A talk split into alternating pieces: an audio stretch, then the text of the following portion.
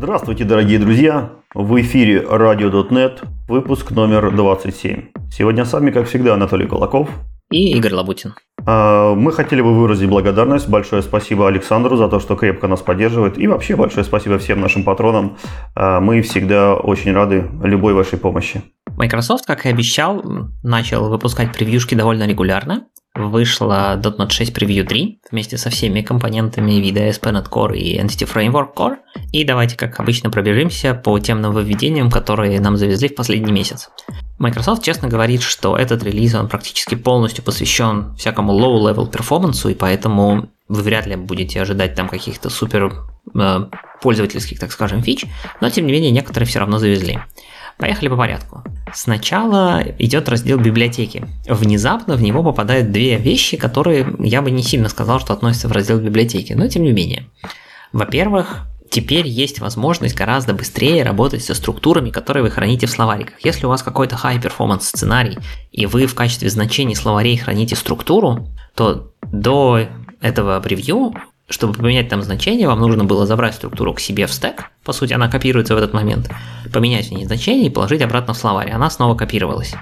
Теперь есть специальный метод collectionsmarshal.getValueRef о nullRef, который вам вернет ref ссылку на эту структуру прямо in place внутри словаря, и вы можете поменять ее прямо там. Вот это хардкод. Вообще прямо, прямо на ассемблер переходим, я чувствую, скоро взлетим. Ну вот да, то есть это прям такой низкий-низкий-низкий низкий уровень. Наверняка это потребовалось в каком-нибудь очень хитром сценарии внутри самого фреймворка. Ну, тем не менее, теперь это вам доступно тоже. И вторая штука, которую улучшили, это более шустрое приведение типов и проверка интерфейса. Всякие операторы is, касты, к нужным интерфейсам, они ускорились по заверениям Microsoft где-то от 16 до 38%.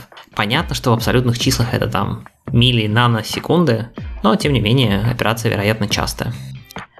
Как обычно, много улучшений в рантайме, я не буду вдаваться в подробности всех улучшений, которые туда завезли. В основном это всякий кодеген, то есть все еще улучшается JIT, улучшается возможности того, насколько быстрый, насколько оптимальный код у нас генерится, все больше и больше моментов он умеет определять и понимать, что там где-то что-то можно соптимизировать, заюзать какие-нибудь там, не знаю, интринсики, еще что-нибудь. Если интересно, смотрите статью, там все аккуратно ссылочки на GitHub Issues приведены. Мы много раз рассказывали про .NET Hot Reload, и наконец-таки можем его нормально попробовать, потому что завезли штуку под названием Initial .NET Hot Reload Support for Web Apps. То есть они теперь доступны для веб-апов, для ваших ASP.NET Core и блейзеров. Можно запустить, посмотреть, и используя .NET Watch, вы сможете наблюдать, как ваш как бы, C-шарповый код, который вы меняете, на лету а, декомпилируется и работает в рантайме. Это уже именно C-Sharp код, это не Razer какой-нибудь, не JavaScript, не TypeScript, это вот настоящий C-Sharp код в моей бизнес-логике, в моей инфраструктуре, там, коннекты к базе данных, вот они будут ход релодиться. Да-да-да, это настоящий C-Sharp код. Для того, чтобы это все работало, нужно немножечко поправить ваш launch settings.json.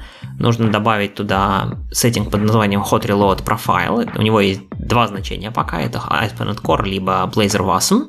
И в, после этого у вас все будет работать. По, по умолчанию .NET Watch будет следить за вашим э, как бы приложением, C-Sharp, исходниками, CSS, ну, короче, все, что у вас там есть в вашем Blazor либо ASP.NET Core приложении, и релодить их по мере их изменения. Не все поддержано сейчас в режиме Hot Reload, и по большому счету линк на то, что поддержано, ведет внезапно на статью про Edited Continue в редакторе, в смысле в отладчике. То есть все то, что вы могли делать в формате «я отлаживаю программку, поменяю код, и она все еще работает», то есть edited continue, все то же самое сейчас доступно в hot reload.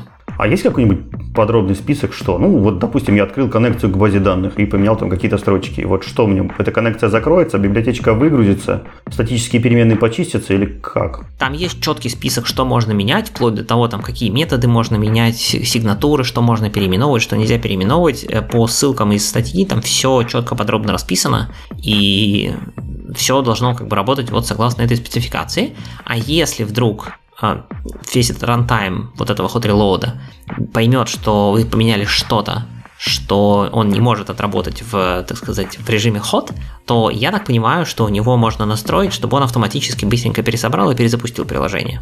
Ну и вы это можете делать из консоли тоже руками. Ctrl-R нажать, и он автоматически перезап- соберет, перезапустит без выхода из .NET Watch.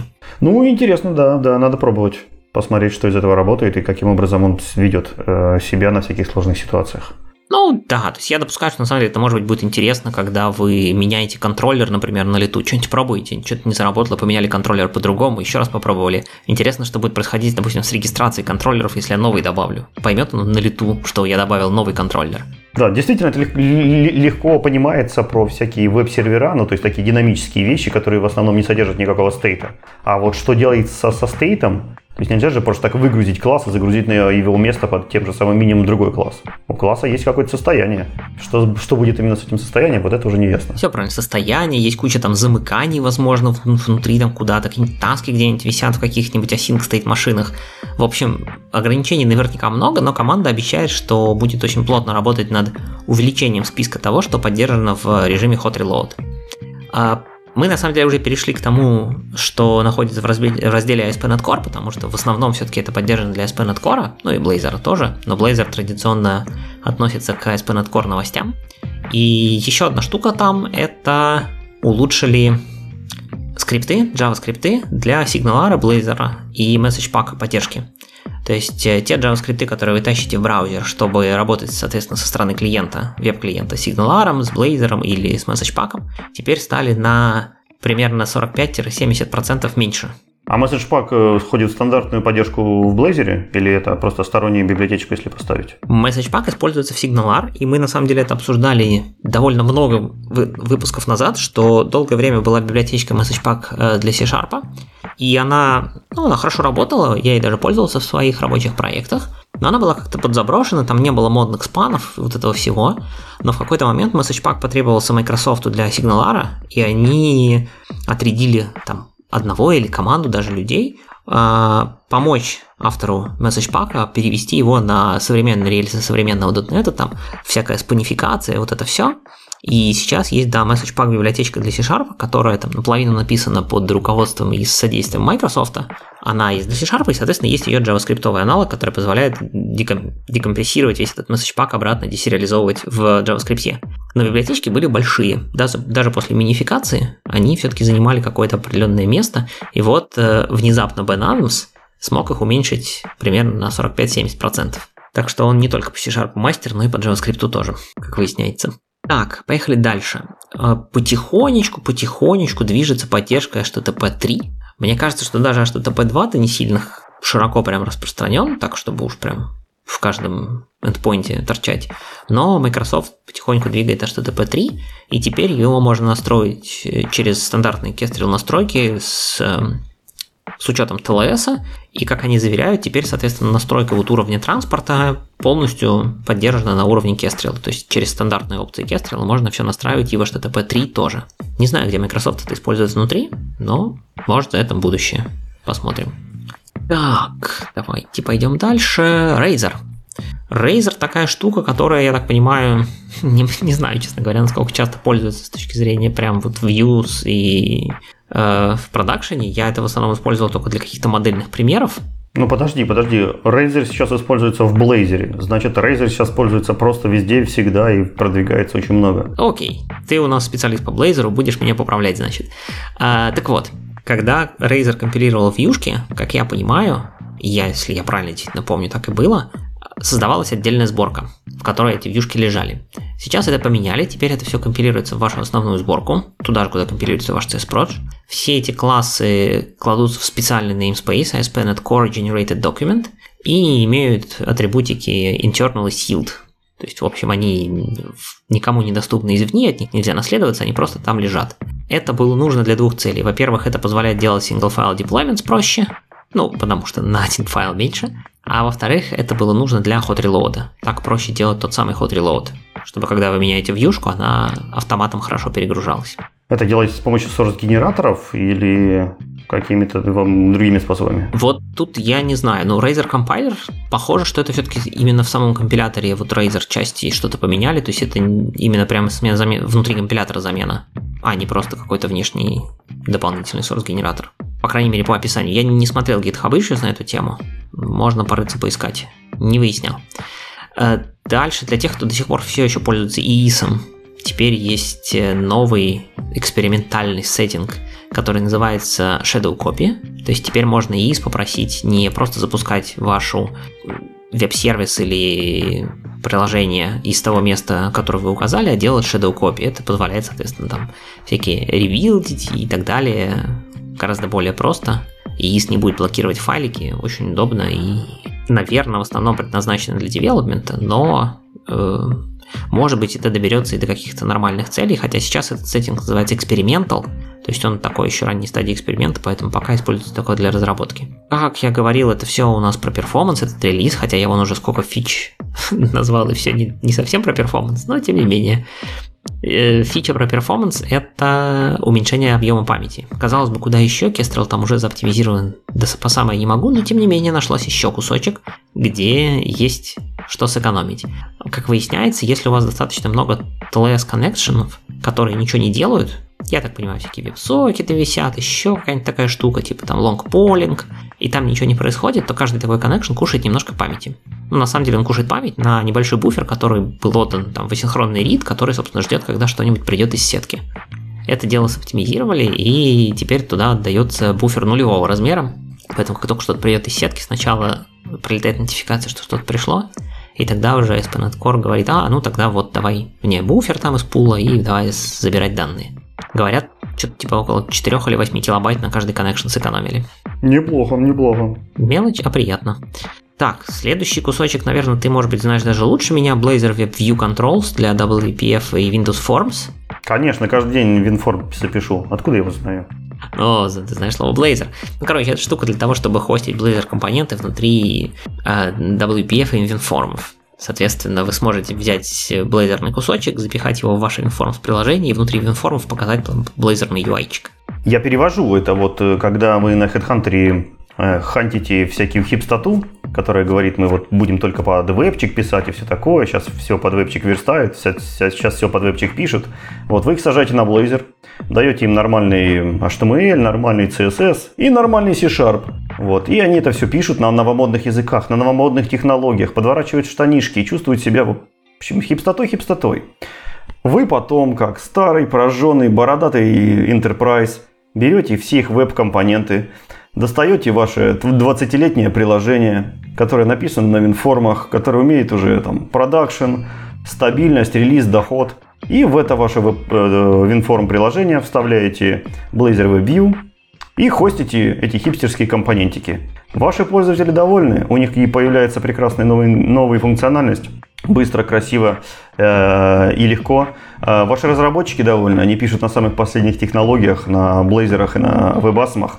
И вы довольны. Ваше приложение, которое приносит вам, э, вашей компании прибыль, продолжает развиваться и поддерживаться новыми разработчиками. Все счастливы. Вот это Blazor View. И выглядит уже не совсем как Informs, а как вполне нормальное визуально современное приложение.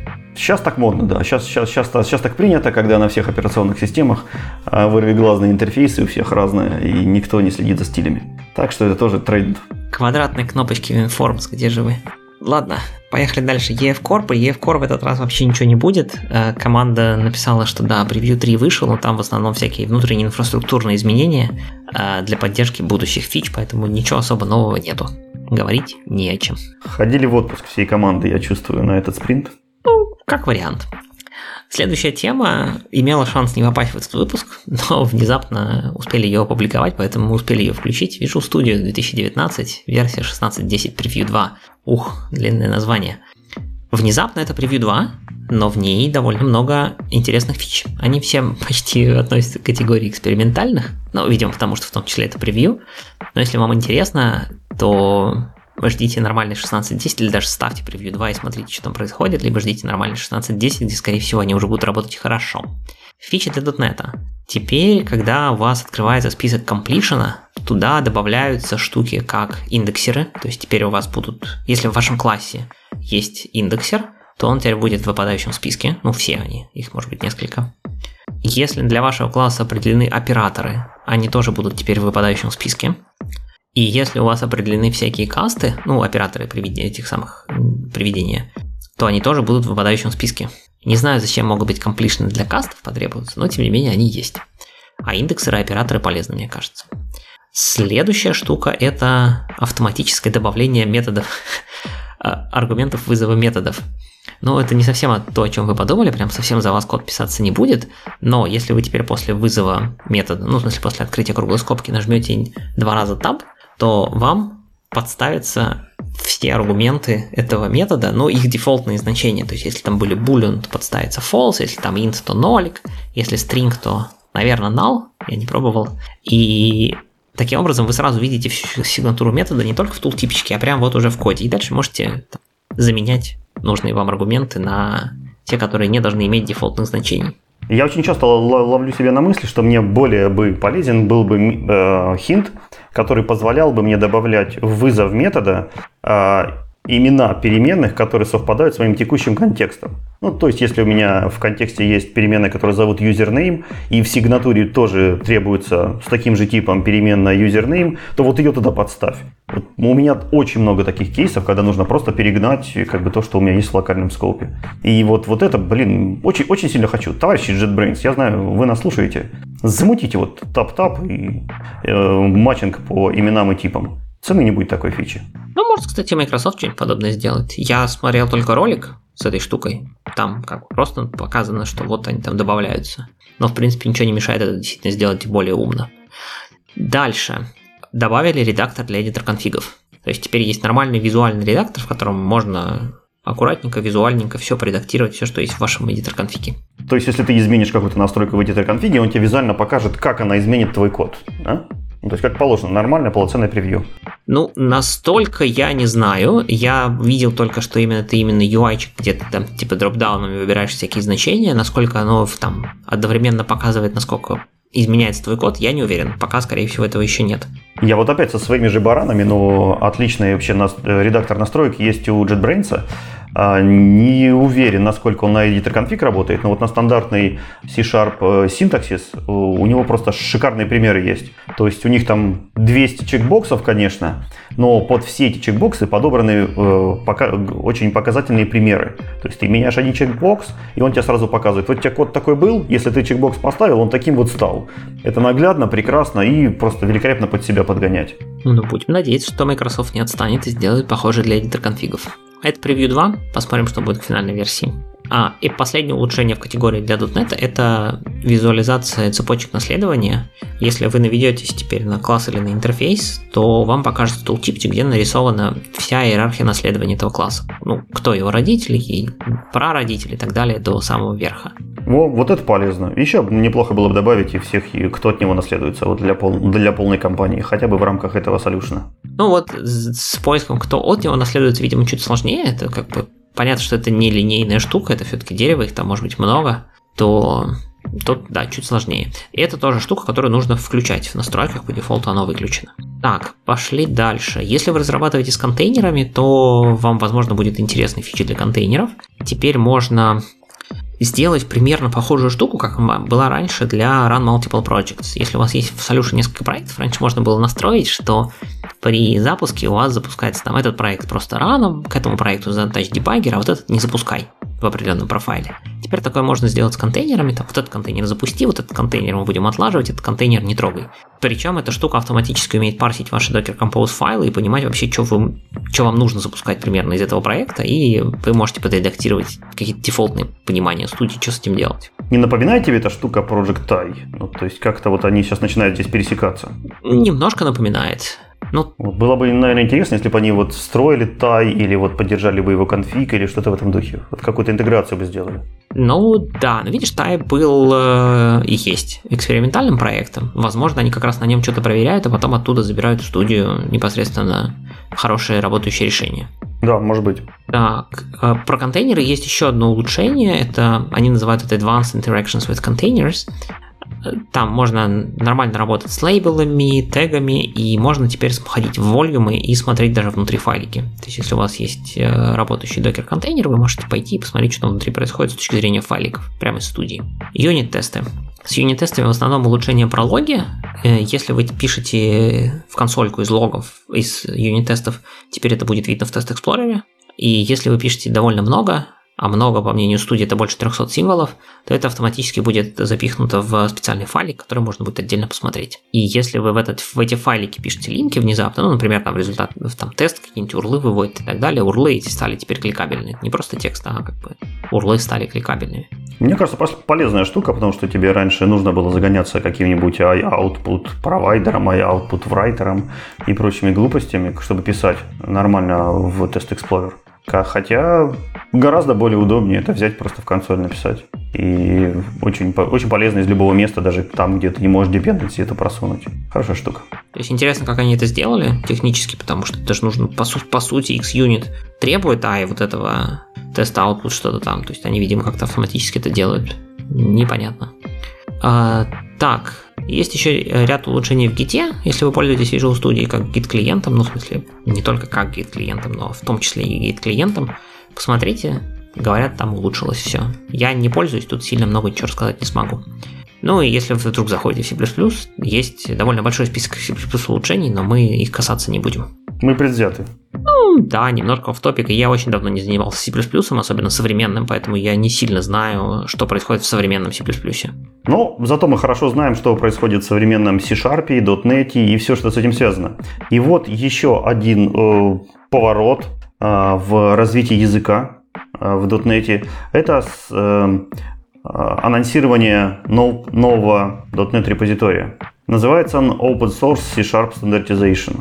Итак, немножко исторической справки от Билла Вагнера. Прежде всего у нас есть э, .NET компилятор, который сейчас называется Roslyn. Располагается он в репозитории на GitHub в .NET Roslyn. А, это имплементация самого непосредственно самого компилятора и всех инструментов, которые связаны с ним и как это располагается вокруг него, помогают э, компилировать, дебажить и э, полностью обеспечивать инфраструктуру. А, также выделился репозиторий C-Sharp Здесь э, находятся всякие дискуссии, документы про развитие языка, про его дизайн, про его эволюцию. Также там есть куча интересных проектов, которые показывают, как это может выглядеть, как это сделать. В общем, это такая э, площадка, где используют которую используют для того, чтобы проработать новые фичи языка. И вот сейчас как раз-таки э, анонс третьего репозитория, который выделился и из этой стаи, называется он э, C-Sharp Standard.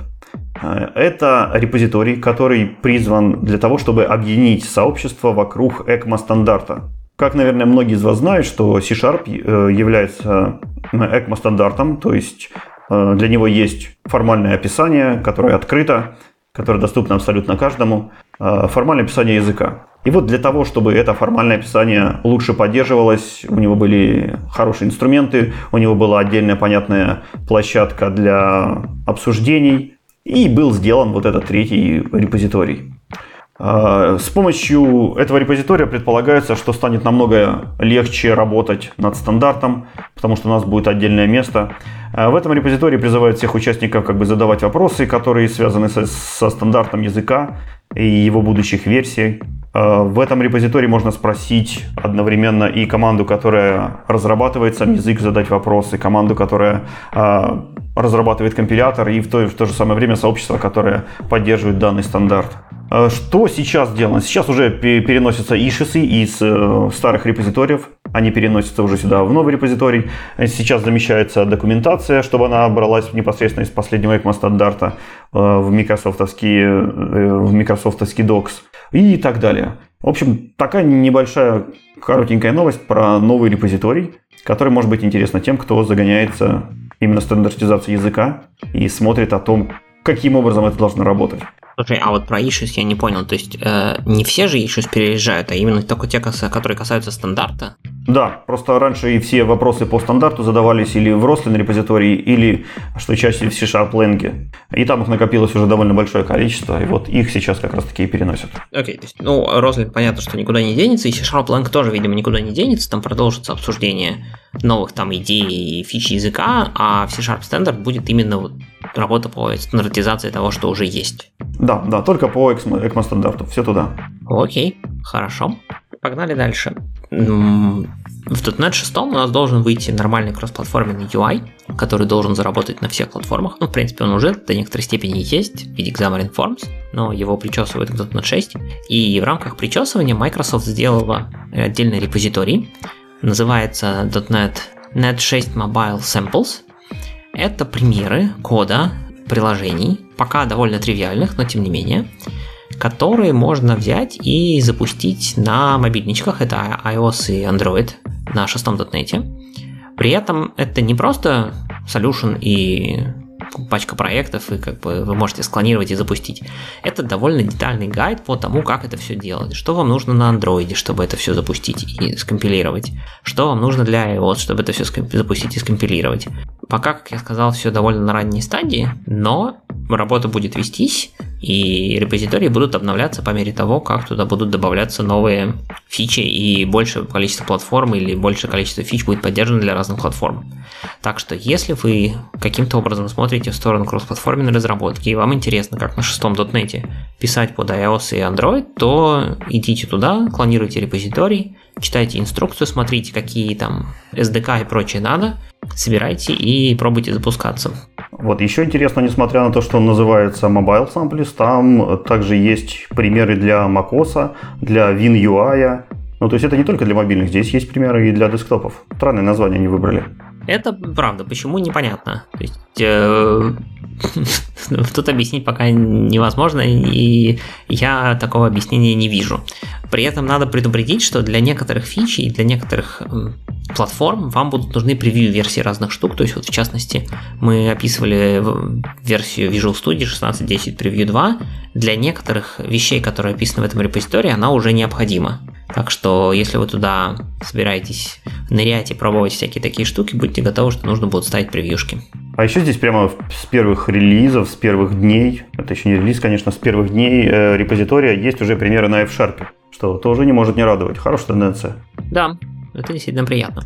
F-Sharp F-Sharp, но у нас есть C-Sharp. И надо сказать, что в целом по C-Sharp после того, как вышла девятая версия э, вместе с пятым .NET, не сильно много новостей то ли это затишье перед э, тем, как она будет объявлена каким-то киллер-фичи, то ли C-Sharp 9 уже настолько хорош, что все сейчас сконцентрированы на том, чтобы сделать нормальный .NET 6 как платформу и не трогать пока язык. Но, тем не менее, потихонечку работа над C-Sharp тоже ведется. И один из пропозалов хочется обсудить, а именно Interpolated String Support в 10 C-Sharp уже. Ну, у нас же Interpolation String уже давно поддерживается. В чем, в чем новость? Он действительно давно поддерживается, он умеет делать э, достаточно интересные штуки. То есть напоминаю, что string interpolation это когда вы пишете доллар перед строчкой, после этого вы внутри можете использовать не просто позиционные плейсхолдеры, там 0 в фигурных скобочках, 1 в фигурных скобочках, а прямо в фигурных скобочках писать выражения, которые будут э, подсчитываться и результат вставляться в строчку. Методов собственно, такого вставления есть три у компилятора. Если компилятор понимает, что все то, что вы туда впихнули в виде плейсхолдеров, это константы, он это сделает, может быть, даже на уровне compile тайма и схлопнет вашу строчку в константу. Но это, понятная редкость. Вторая штука, если компилятор понимает, что таких плейсхолдеров у вас не очень много, то он может сделать конкатенацию строчек. С конкатенацией есть проблема, потому что, как мы знаем, string concat имеет скажем так, несколько только перегрузок с э, конечным числом аргументов, и если число аргументов превышает там 3, 4, 5, не помню сколько, то происходит дальше аллокация массива, куда складываются все строчки, которые нужно склеить. Либо в самом плохом случае интерполяция строк это вызов по сути string формат, что тоже приведет к тому, что будет залокейчен массив и со всеми вытекающими последствиями. Помимо этого, все те штуки, которые вы передаете в виде значений плейсхолдеров, обычно даже будут бокситься. Потому что они могут потенциально быть запихнуты в массив и обязаны быть э, обязаны иметь возможность забокситься. Поэтому, например, сейчас есть ограничения, туда нельзя передавать рефстракты, ну и всякие такие штуки, которые вы не сможете боксить. Спаны, например. То есть, если вы там вырезали какой-нибудь слайс из строчки и хотите этот слайс, спан, э, передать в какой-нибудь следующий interpolated string, ну, так нельзя. Не работает сейчас. Есть пропозал от Стивена Тауба, что а давайте мы не будем использовать конкатенацию строк или string формат для того, чтобы собирать эту интерполированную строчку. Ведь по сути, что такое интерполированная строчка? Это весь текст до первого вхождения вашего так сказать, аргумента, потом вот это значение первого placeholder, потом кусочек строчки до второго placeholder, потом второй placeholder, так давайте компилятор при компиляции такого кода будет разбивать это, по сути, на вызов некоторого подобия стрингбилдера, где будет вызывать много-много-много раз метод append. В чем бонусы? Бонусы в том, что методы append мы будем вызывать непосредственно на тех выражениях, которые вы передали, а это означает, что, во-первых, это будут уже просто обычные аргументы функции, то есть туда можно будет передавать всякие и ref struct ы, и спаны, и что хотите – а второе, можно написать огромное количество специализированных аппендов там, для интов, для даблов, для булианов, для чего угодно, которые будут приводить к тому, что не нужно будет ничего боксить. И наконец-таки ReSharper перестанет вам писать, что вот тут надо вызвать toString, иначе будет боксинг. Вот такая вот идея.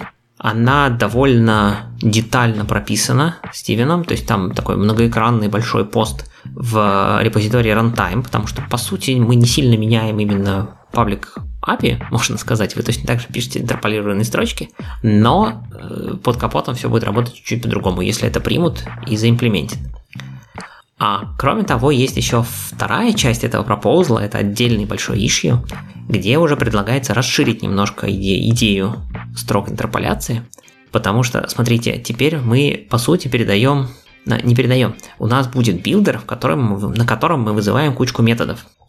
И может случиться так, что мы хотим использовать какой-то кастомный билдер, а не встроенный. И есть предложение дать возможность на ваших интерполированных строчках специальным атрибутом навешивать тип билдера, который хочется, чтобы компилятор вызывал, и передавать туда еще какой-то стейт. Короче, прям интерполированные строчки, по-моему, скоро будут по сложности сравнимы с паттерн-матчингом. Если все это, конечно, примут. Но это уже такой extension, который пока в стадии обсуждения очень раннего. Надо вообще такое, не надо. Но там уже есть, наверное, два или три use case а, где это может быть полезно. Вот хотелось бы, конечно, реальные примеры от них. Зачем они так загоняются в таком, казалось бы, неочевидном месте? Ну, в первом случае я более-менее понимаю, зачем. Ну, то есть, действительно, иметь возможность свободно передавать в интерполированную строчку все, что угодно, не задумываясь о боксинге и всем остальном, это, это хорошо. И если просто интерполиру... строчку интерполированную переписать на вот такой string builder like код внутри компилятора, то, ну, мне от этого хуже не станет например. Ну подожди, тебе, тебе, тебе же станет хуже. У тебя будет на каждую строчку создаваться новый класс, который называется StringBuild э, интерпретатор, и у него будет еще дергаться десяток методов, которые тоже там внутри себя могут иметь все что угодно. А так у тебя просто массив и все. Ну, массив. Массив тоже не, не так дешево. А так, может, структурка будет, а не билдер. Ну, в смысле, не класс. Хорошо, это, да, интересный вопрос, надо, надо, надо бы его померить, но все-таки мотивация. Вот ладно, первую часть я с тобой согласен. А насчет второй части, то есть зачем так сильно загоняться насчет кастомных э, interpolation билдеров этих? Я так понимаю, что основной кейс скорее всего, идет откуда-то из разряда ASP.NET Core, и это называется иметь возможность писать напрямую в спаны. Вот, писать напрямую в спаны это тоже хорошо, но почему нельзя обойтись без интерполейшена здесь?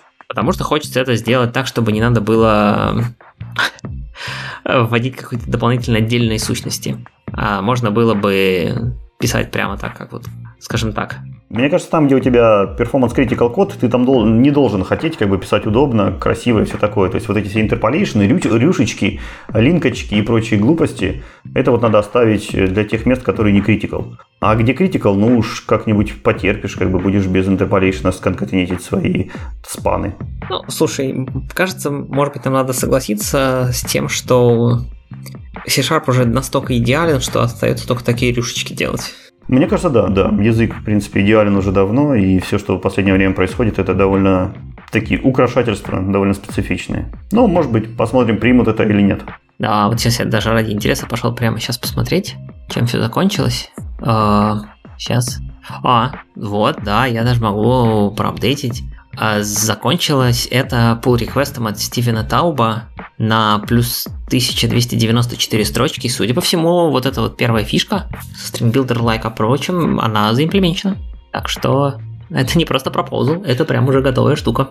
Ну, хорошо, значит, это первая вещь, о которой мы можем рассказать, что в будущей версии языка это будет. Да, и ты зря переживаешь на тему allocate класса, они внутри пользуются штукой, судя по всему, которая называется Value String Builder. Так что, похоже, это струк- структурка String Builder. Хорошо. В общем, вот так вот прямо практически в прямом эфире развивается язык C-Sharp 10. Ладно, пошли дальше. А дальше у нас закончились новости про 5 и 6 .NET. Ну, то есть они, конечно же, не закончились, но хватит о пятом и шестом дотнете. И мы пойдем немножко в более практическую плоскость. Мы уже когда-то давно рассказывали про то, что все более-менее знают, что в ASP.NET Core и вообще во всей этой инфраструктуре вокруг ASP.NET есть идея про сеттинги, конфигурации, которые бывают, во-первых, иерархичные, во-вторых, вложенные. Ну, не вложенные, а в смысле, э, у вас может быть несколько configuration провайдеров, из которых вы получаете разные сеттинги из environment, из файликов, из файликов, специфичных для вашего окружения и так далее. И когда давно мы говорили, что есть такой метод getDebugView, он доступен начиная с .NET Core 3.0, который вам просто в виде красивой строчки выдает содержимое всей вашей конфигурации. Тут еще можно упомянуть, что эти переменные могут переписываться друг другом. И довольно-таки не очевидно, какой из провайдеров какую переменную переписал и откуда он ее взял. И это debug view позволяет вам более или менее понять, а что вообще в итоге у вас получилось после всех этих переписываний. Да, откуда какое значение было взято, то есть кто э, является победителем из провайдеров и почему оно именно там. Вот. Естественно, для того, чтобы это получить, вам нужно иметь каким-то образом доступ к этой, э, к этой информации. И ну, в ASP.NET Core приложение, естественно, является просто сделать отдельный URL для этого, который доступен, например, только в development сборке. Или, может быть, даже не только в development, но включается только если приложение запущено с каким-то специальным сеттингом. И возвращать просто reply этого метода как ну, текст, по сути, вот этой вот конфигурации. Но Эндрю Лок, которого мы ссылаемся огромное количество раз уже, он, собственно, написал статью еще разок про вот сам метод, а потом написал, что М, можно же это улучшить. Потому что внутри этот метод, если посмотреть на его исходники на GitHub, он э, делает следующее. Он перебирает все провайдеры, configuration провайдеры, и берет, собственно, последний, чтобы указать, что вот значение было получено из вот этого последнего. Но ведь если у нас есть все провайдеры, мы же можем посмотреть все значения.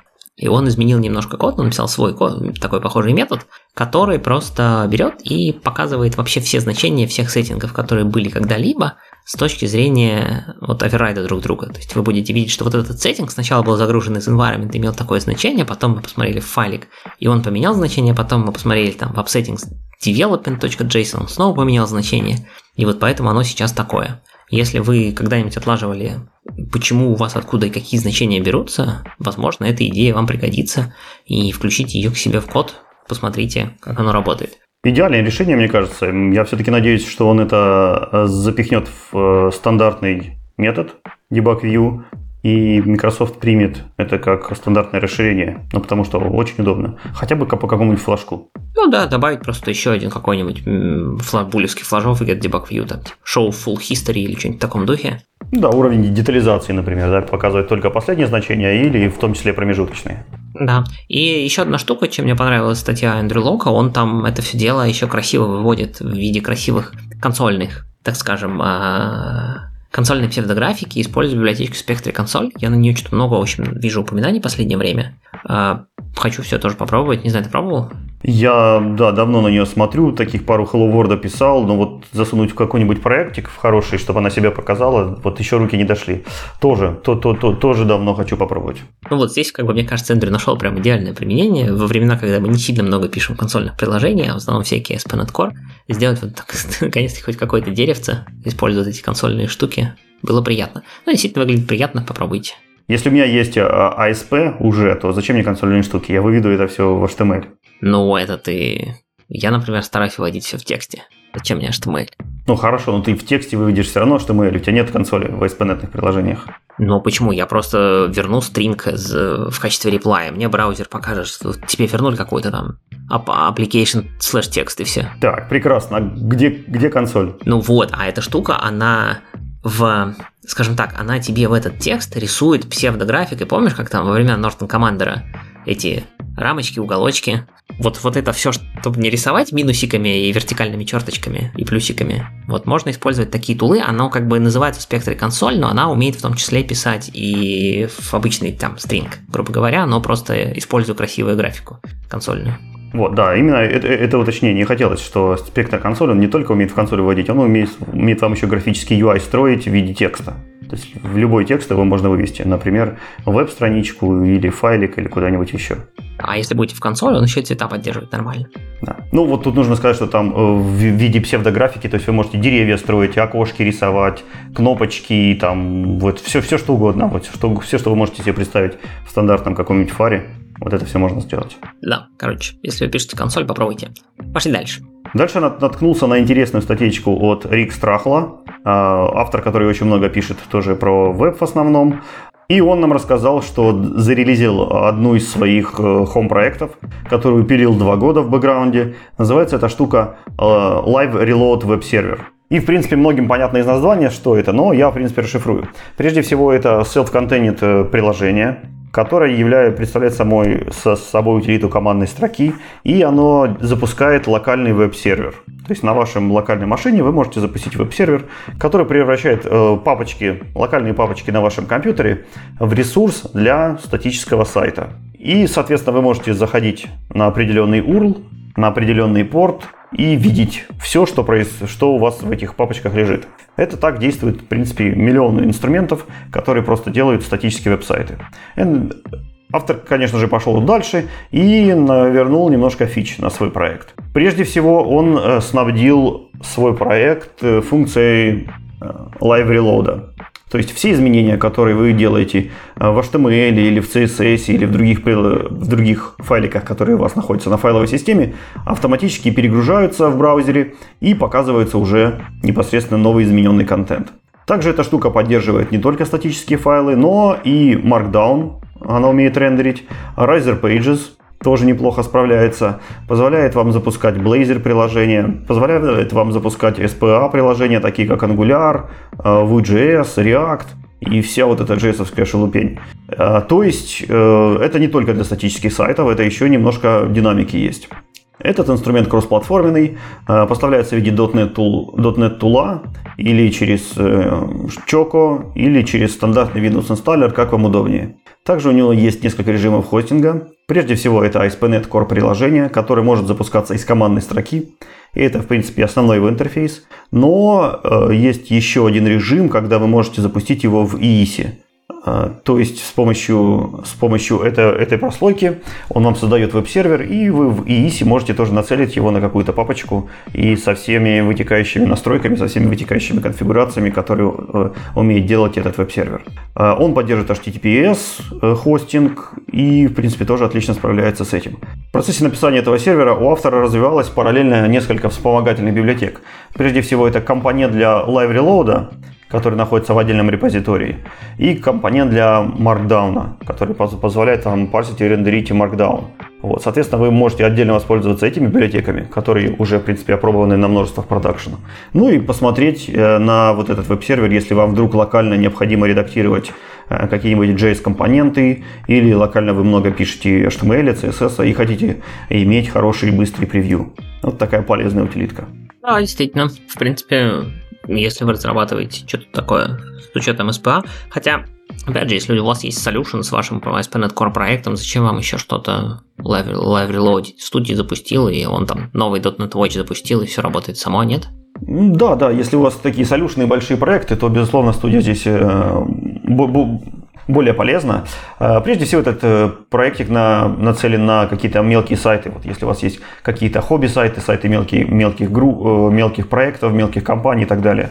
То есть у вас уже есть какая-то несколько Razer компонентов. Вот для них, если поправить в них ошибку, это все, что вам нужно. Для этого не обязательно поднимать большую студию. Вы просто с помощью одной утилиты командной строки в Live Preview Можете свободно поправить любые ошибки, любые опечатки, внести небольшую статейку, тут же просмотреть это и задеплоить, без подъема какой-то студии. А если у вас какой-нибудь еще богомерзкий JavaScript, то, соответственно, тоже можно запроксировать через эту утилитку и в любом удобном вам уже блокнотике, быстром, э, настроенном именно под вас, все отредактировать, без каких-то больших тяжелых э, редакторов, если он вам не нужен. Понятно. Хорошо. Э, разговаривая о таких может быть полезных и немножко, может быть, сторонних для такой основной разработки тулов. Э, хочется упомянуть IlSpy, э, декомпилятор. У него зарелизился версия 7.0 релиз кандидат 1. Это первая версия нормально поддерживающая .NET 5, то есть там, соответственно, улучшили декомпиляцию всех последних нововведений C-Sharp 9. А, возможно, они там еще не совсем все прям идеально поддержаны, но тем не менее, если вы пользуетесь декомпиляторами, то вот это один из вариантов, который можно попробовать. То есть я, например, LSPAM пользуюсь довольно активно, .pik я как-то пользовался долго, но сейчас подзабросил. Что-то он какой-то стал медленный для меня. То есть э, у тебя вообще какой опыт .pik, LSpy, Studia, ReSharper, Rider. Для декомпиляции я использую в основном .pik. Я с тобой согласен, что он безумно медленный и часто тормозит и все такое, но э, в моей практике мне не, нет необходимости слишком часто декомпилировать. А тогда, когда такая необходимость появляется, э, всегда приятно, что он уже установлен, он у меня уже есть, и в принципе мне его хватает с головой. Поэтому никаких пока причин менять его не вижу. Ну вот у меня примерно тот же самый сценарий, что мне надо декомпилировать довольно редко, и именно поэтому меня время запуска довольно сильно бесит. Это вот тот тул, который должен запускаться мгновенно, а не пытаться там проанализировать полмира, чтобы составить себе какую-то ментальную модель внутри. Поэтому у меня как раз стоит ILSpy, какой-то одной из предыдущих версий, надо будет обновить, значит.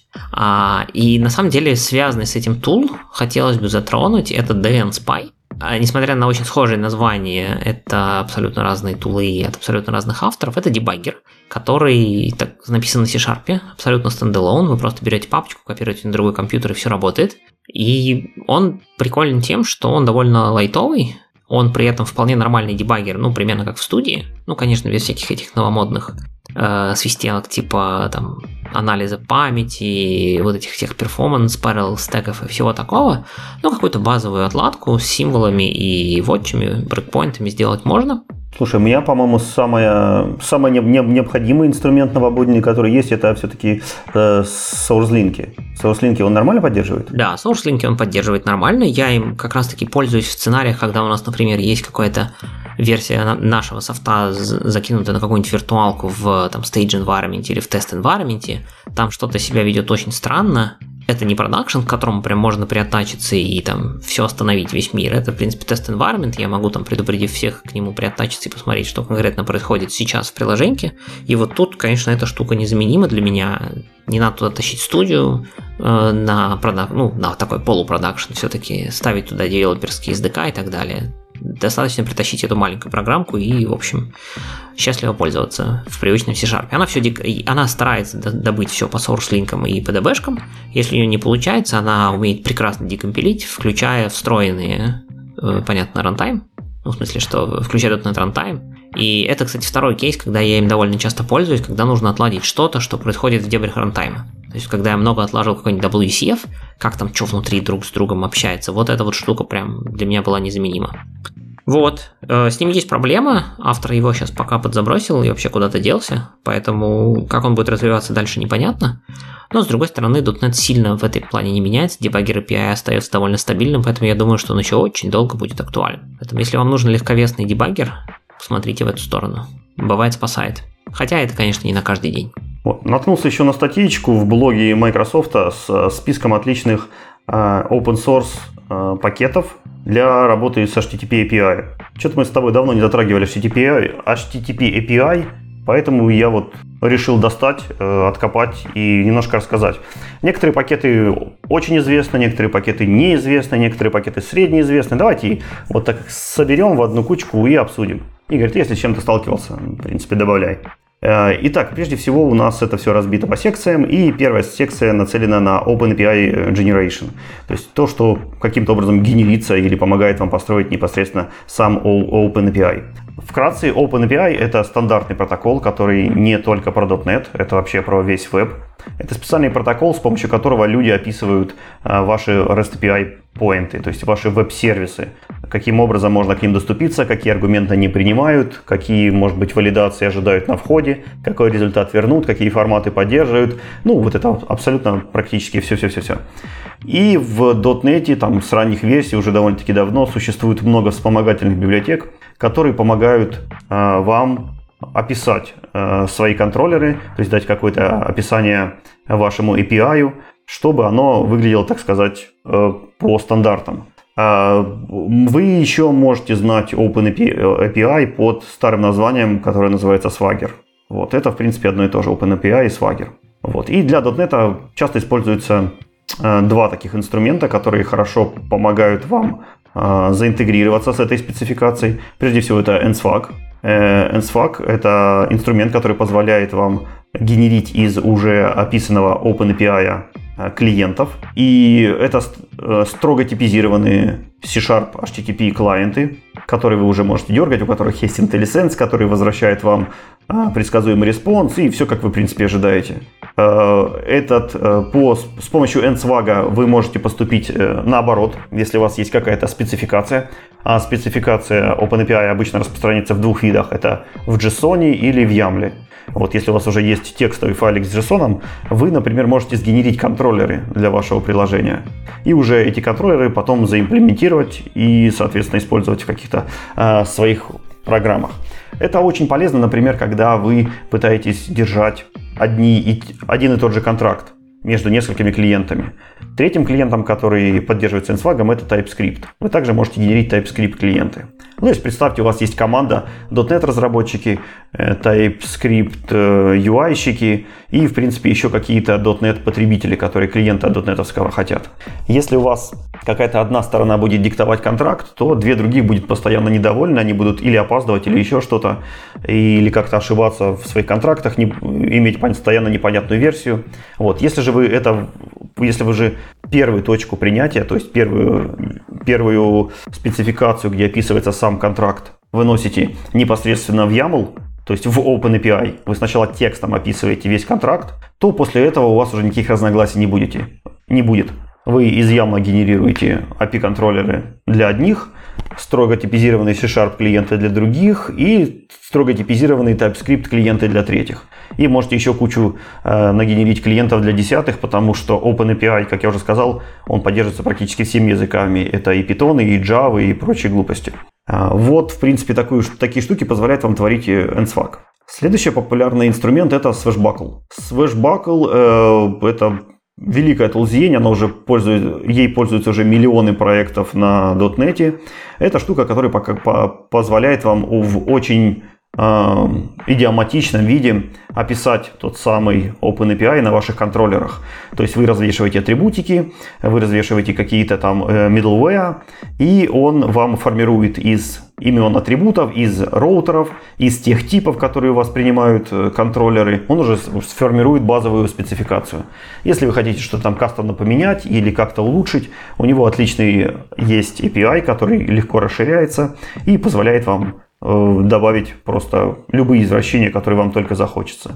По дефолту Swashbuckle включен в ASP.NET Template, начиная с пятой версии фреймворка, то есть когда вы создаете чистый фреймворк, он уже включает себе Swashbuckle, и ваш проект уже получает автоматически поддержку OpenAPI.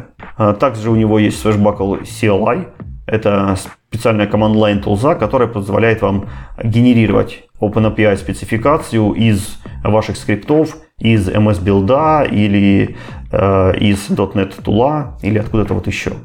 То есть это такой инструмент, мне кажется, про который должны знать просто все. Следующая полезная библиотечка – это Microsoft OpenAPI. А суть этой библиотеки в том, что она попыталась сделать единую модель для OpenAPI спецификации. Она используется очень часто во всяких э, ажурах, например, и если вы, например, захотите сделать какую-то свою библиотеку, то Microsoft крайне рекомендует брать уже готовую модель из Microsoft OpenAPI и наворачивать сверху какие-то свои функциональности. Хорошей штукой из Microsoft OpenAPI является то, что она поддерживает еще сериализаторы, а не только модельку. И плюс предоставляет еще Э, возможность э, как-то мигрировать между форматами. Например, с помощью этой библиотеки вы можете переводить спецификацию Swagger из YAML в JSON и обратно. То есть вот сделать такие миграции туда-сюда. А, и также это очень удобный инструмент, если вы хотите писать OpenAPI ручками, то есть заполнять свои модельки. Может быть, он у вас очень сложный или какие-то вы еще цели преследуете в этом. То есть заполнять свои модельки руками в коде и дальше сериализовывать ее стандартный формат. Вот тоже тогда можно обратить внимание на эту библиотечку. Следующая штука, про которую все обязаны знать, это ASP.NET API versioning. Это библиотека, которая намекает э, своим названием на то, что она создана для версионирования вашего API. Это очень простой способ как заверсионировать ваши контроллеры, э, методы этих контроллеров, роуты и вообще абсолютно все, что угодно. Вам достаточно навесить парочку атрибутов на контроллер и, в принципе, уже все. Все-все готово. Э, все, остальное вас, все остальные инструменты вас поддерживают. Например, Swashbuckle автоматически интегрируется с этой библиотекой и уже непосредственно в, своей, в своем интерфейсе Э, показывает API, только соответствующие определенным версиям. Да, я забыл упомянуть, что Swashbuckle это не только способ описать атрибутиками ваши контроллеры, но он также включает в себя еще UI-ку, которая на вашем порту по определенному URL открывает очень удобный веб-API, вы можете в него тыкаться, заполнять э, специальные поля переменными, за, нажимать кнопочку «Запустить», и он вам вернет результат распаршенный. Вы там можете менять версии, менять типы данных и, в общем, тестировать э, ваш API с помощью уда- удобного веб-тулза. Э, то есть это тоже очень, очень классная его, э, его особенность. Но все же вернемся к версионированию. Задачи версионирования встают довольно часто, и, в принципе, решать их ручками, обычными средствами довольно муторно, и там есть очень много подводных камней, поэтому тоже не советую вам этого делать, лучше обратиться к профессионалам. А вот эта библиотечка э, API Versioning, она поддерживает очень много различных типов версионирования. Она поддерживает в том числе версионирование, которое рекомендует Microsoft по своим гайдлайнам. Но если вас чем-то гайдлайн не устраивает, вы, естественно, можете использовать все, что хотите. Э, способы версионирования API существует огромное количество. Самый распространенный из них это версионирование через э, query строку когда вы просто в URL задаете, какую версию хотите данных получить, а, или с помощью сегмента, то есть когда у вас э, не в, у, не в URL строке передается, а тоже в URL, но именно в сегменте. И, э, наверное, самый э, распространенный, самый правильный способ это через хедера. И там тоже есть очень много вариантов, то есть как в хедер его засунуть, потому что есть отдельные хедеры, есть вставка специальная в MediaType и прочие, прочие, прочие вещи. Об этом лучше всего почитать в документации и уже на основании этого выбрать тот best practice, который лучше всего вас удовлетворит. Следующая интересная библиотечка это Refit. Очень забавная штука, особенно когда первый раз ее увидел. Было такое ощущение, ну как это... Мне в голову не могло такое прийти. Э, библиотека очень простая. Она служит для того, чтобы вам сгенерировать REST, REST клиент для какого-то уже известного и понятного API но генерирует, в отличие от других рассмотренных тулзов, она его не по OpenAPI, а по тому интерфейсу, который вы описываете. Ну, то есть вы просто берете в C-Sharp, описываете интерфейс, а, называете в этом интерфейсе методы, как вам кажется полезным, там, например, getUsers, который возвращает список юзеров, а, getCustomers, который возвращает список кастомеров, и над каждым этим методом просто-напросто навешиваете атрибутик. Атрибутик, в котором указан route. То есть вы можете э, сказать, э, что я хочу этих юзеров получить из э, роута slash users. И все. Дальше вы просто-напросто запускаете специальный, специальную фабрику, который резолвит вам этот интерфейс и в рантайме непосредственно создает вам этот клиент, имплементирует его сама. Этот клиент на основании HTTP клиента реализует все эти методы. Ну, то есть все, что у него, все, что ему нужно, у него есть. У него есть роут, куда обратиться, у него есть полностью э, сигнатура, которую он ожидает получить, и, и во что он ожидает десериализовать все эти типы. Все это он прозрачно под капотом делает. То есть это, по-моему, самый быстрый способ, как вы можете составить клиента для, для какого-то небольшого известного вам API. А все стандартные подводные камни он поддерживает. Если вам нужно уже что-то более извращенное, то вы всегда можете воспользоваться обычным HTTP клиентом. Слушай, ну ты уже много так всего рассказал про то, что делать из кода, и вот рефит это мне уже кажется больше, да, такое про ну, не то чтобы про тестирование, но уже ближе к такому вот э, использованию всего этого добра. Давай поговорим про то, чем вообще все эти HTTP API тестировать, трогать, тестить, э, запускать и так далее. Да, это, в принципе, отдельная большая группа инструментов. Давай посмотрим. Э, прежде всего, такая, такая тулзень, э, у которой упоминалась уже нами ранее, HTTP REPL. Э, это Global Tool, который предоставляет вам доступ к определенному API с помощью древовидной структуры.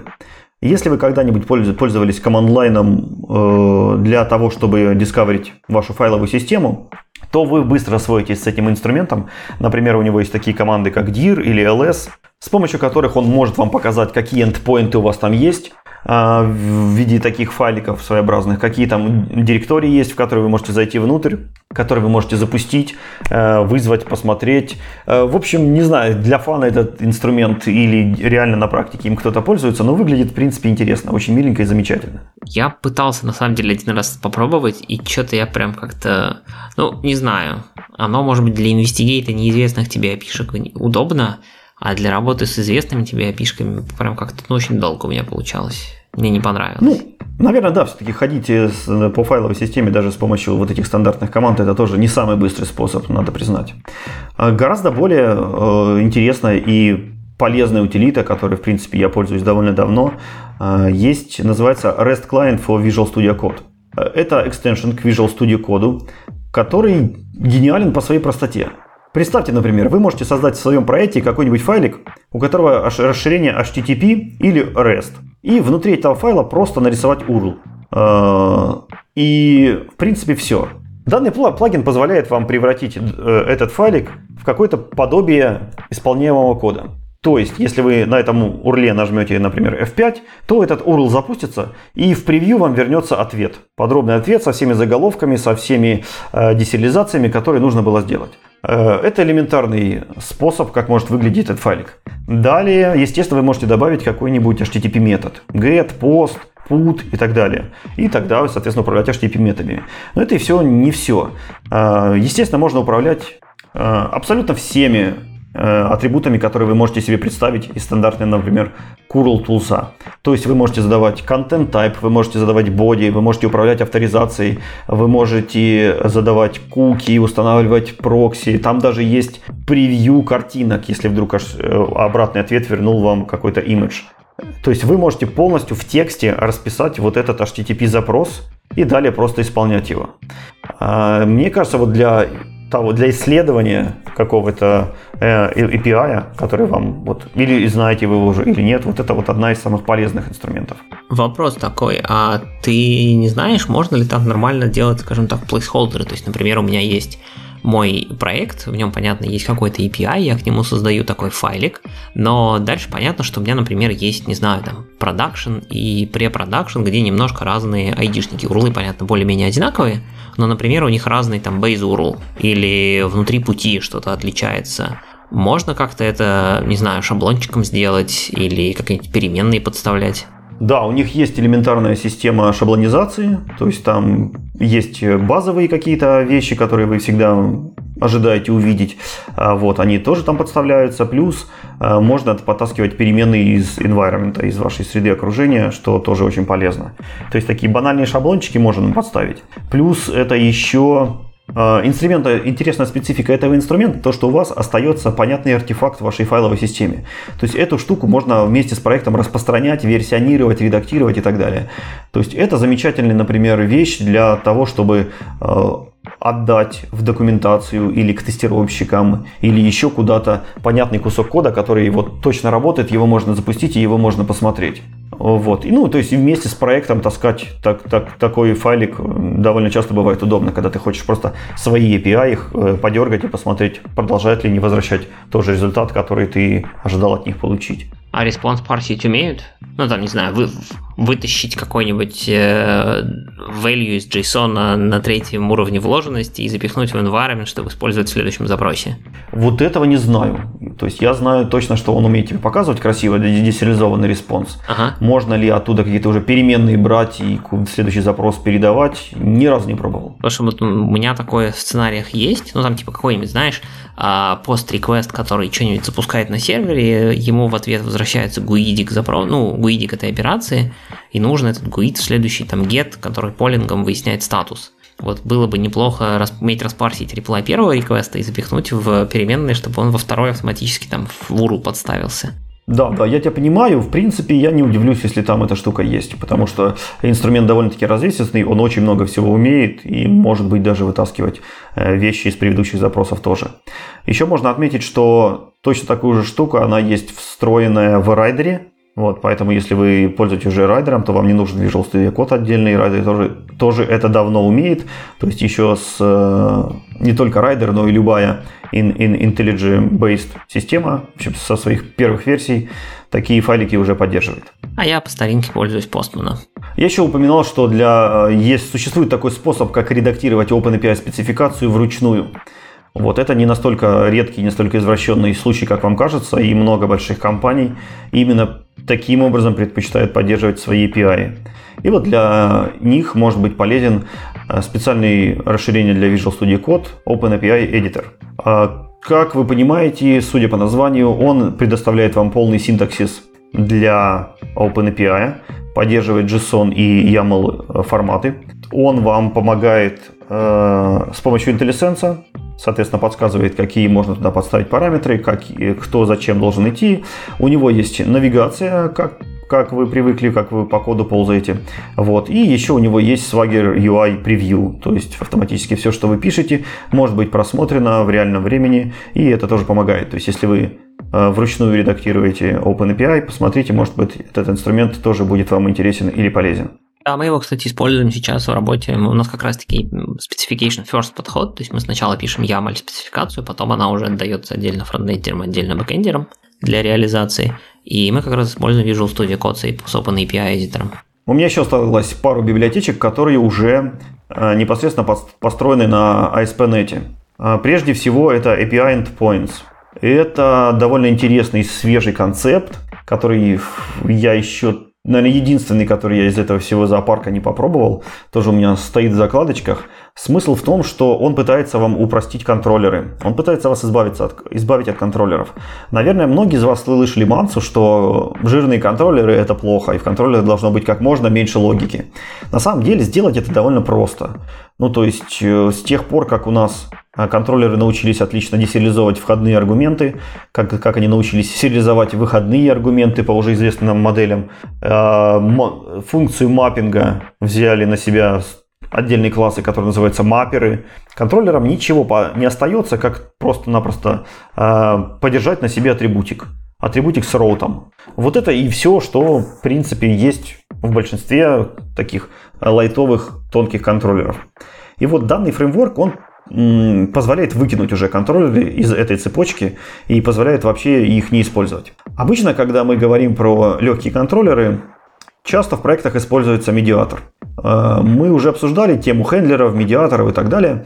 То есть смысл в том, что контроллер принимает какой-то э, у себя реквест, десериализует его и отдает сразу э, этот реквест на обработку шинки такая шина, шина данных, которая прокачивает абсолютно все реквесты. Ее роль обычно выполняет медиатор. А медиатор вызывает кучу хендлеров, которые могут быть на него навешаны. Эти хендлеры преобразуют каким-то образом запрос и возвращают вам ответ. Ответ медиатор возвращает контроллеру, и контроллер ее, его, этот ответ отдает обратно наружу, где уже стандартный JSON-сериализатор его там сериализует, допустим. Вот. Если мы выбрасываем отсюда контроллер, то у нас единственная задача, которую нужно сделать, это просто-напросто э, медиатору отдать уже десериализованную модельку из HTTP реквеста. Вот, в принципе, вот эту вот прослоечку и решает API Endpoints. То есть они э, позволяют вам на вашем хендлере навешать, навесить route атрибут, который будет делать абсолютно все то же самое, что делают контроллеры. Но при этом не нужно будет э, там, наследоваться от API контроллеров, как нужно было в старых версиях, например. Не нужно будет поднимать э, кучу всяких middleware, которые exception фильтров и прочих API фильтров, которые навешиваются на контроллер. То есть очень много тяжеловесной архитектуры сразу отпадает, если вы просто-напросто отказываетесь от контроллеров, которая в большинстве проектов абсолютно никому не нужна. А также вы не теряете никакой интеграции с другими инструментами, ожидающими от вас каких-то контроллеров, например, тот же самый Swashbuckle или NSWAG, они прекрасно умеют интегрироваться с этим фреймворком без каких-либо потерь. И вот этот фреймворк он позволяет вам сделать более такой модульный, более модульный подход, в отличие от MVC. То есть, если вы используете в своих проектах медиатор, посмотрите, может быть, вам тоже такая тема зайдет. Еще один смешной проект э, называется Картер. Картер это прежде всего тоже главная цель убить контроллеры, но делает он это с помощью очень удобного синтаксиса. А синтаксис этот он перенял из Nancy. Может быть, э, старички помнят, был такой проект Nancy FX. Он был очень популярный, когда еще ASP.NET не был кором, когда еще ASP.NET был огромным тяжеловесным приложением, которое поднималось очень долго, работало очень медленно, хотелось чего-то такого свежего и приятного. И был такой быстровесный фреймворк Nancy. Многие Нэнси любили еще за его прекрасный синтаксис задания роутов и обработки Э, обработки как раз таки вот этих реквестов. Вот весь этот э, список роутов выжил, несмотря на NNC, переехав в проект Carter. Вы можете все ваши эндпоинты, все ваши роуты описать просто-напросто в одном методе, если у вас их немного, если они у вас не слишком сложные. Это довольно приятно и красиво выглядит. Э, также он поддерживает OpenAPI с коробки, то есть никак, ничего вы в плане юзабилити и в плане описания ваших контроллеров, вашего API вы не теряете. Вот такой списочек инструментов набрался. Надеюсь, что-то из этого было вам э, полезно. Не маленький список на самом деле. Давно у нас какого-то такого большого полезного перечисления не было. Действительно, наверняка что-нибудь будет полезно, а даже если конкретно те тулы или библиотеки, которые перечислены вам не пригодятся, они могут навести на какие-то соседние мысли. Э, в частности, например, э, я когда искал себе альтернативы Postman, нашел огромное количество всяких разных других REST клиентов, которые некоторые написаны в том числе на C-Sharp, и жрут поменьше памяти, а не как электрон приложений и так далее. Так что э, посмотрите эти библиотеки, посмотрите эти фреймворки, может быть что-то понравится или, по крайней мере, почерпнете какие-то идеи. Давай потихонечку сворачиваться. У нас есть последняя новость коротенькая. Это книжки. Ну, не то чтобы книжки, а просто книжка, но она, по-моему, стоит десятка. Как Игорь уже упоминал, очень часто в наших выпусках встречается Эндрю Лок. Поэтому мы не могли пройти мимо его книги. Эндрю Лок выпустил книгу ASP.NET Core in Action, второе издание. А, это издание было опубликовано в марте 2021 года, то есть вот буквально свежачок, горячий, хорошенький.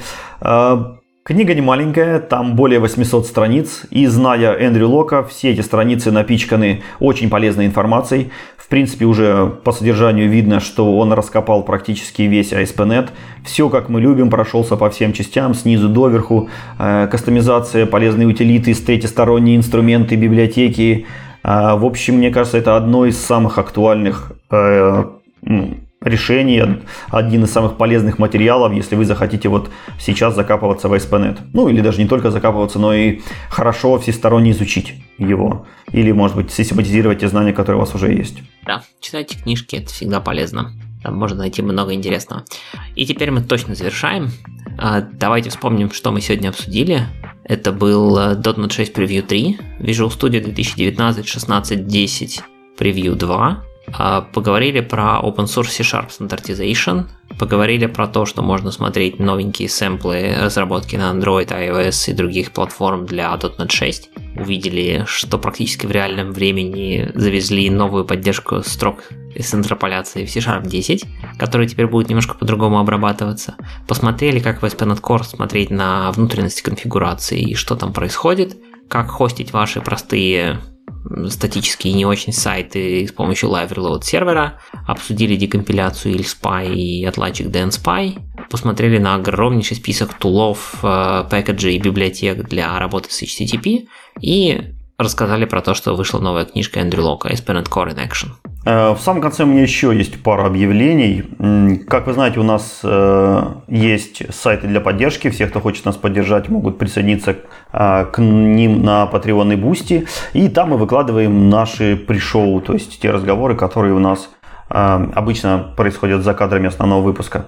Вот. Мы эти пришоу сейчас хотим раздавать абсолютно всем, кто нам помогает. А на этих сайтах. В общем, раньше они были доступны только за очень небольшие деньги, на очень дорогих тарифах. Мы решили сделать их подешевле, то есть абсолютно за минимальную цену, поэтому если вам вдруг интересно и для вас это может служить каким-то мотиватором, заходите, посмотрите, что еще там есть интересного э, на этих сайтах. Плюс э, у нас еще давно что-то ничего не разыгрывалось. Я еще хочу сделать э, один подарок для всех, кто хочет нам помочь.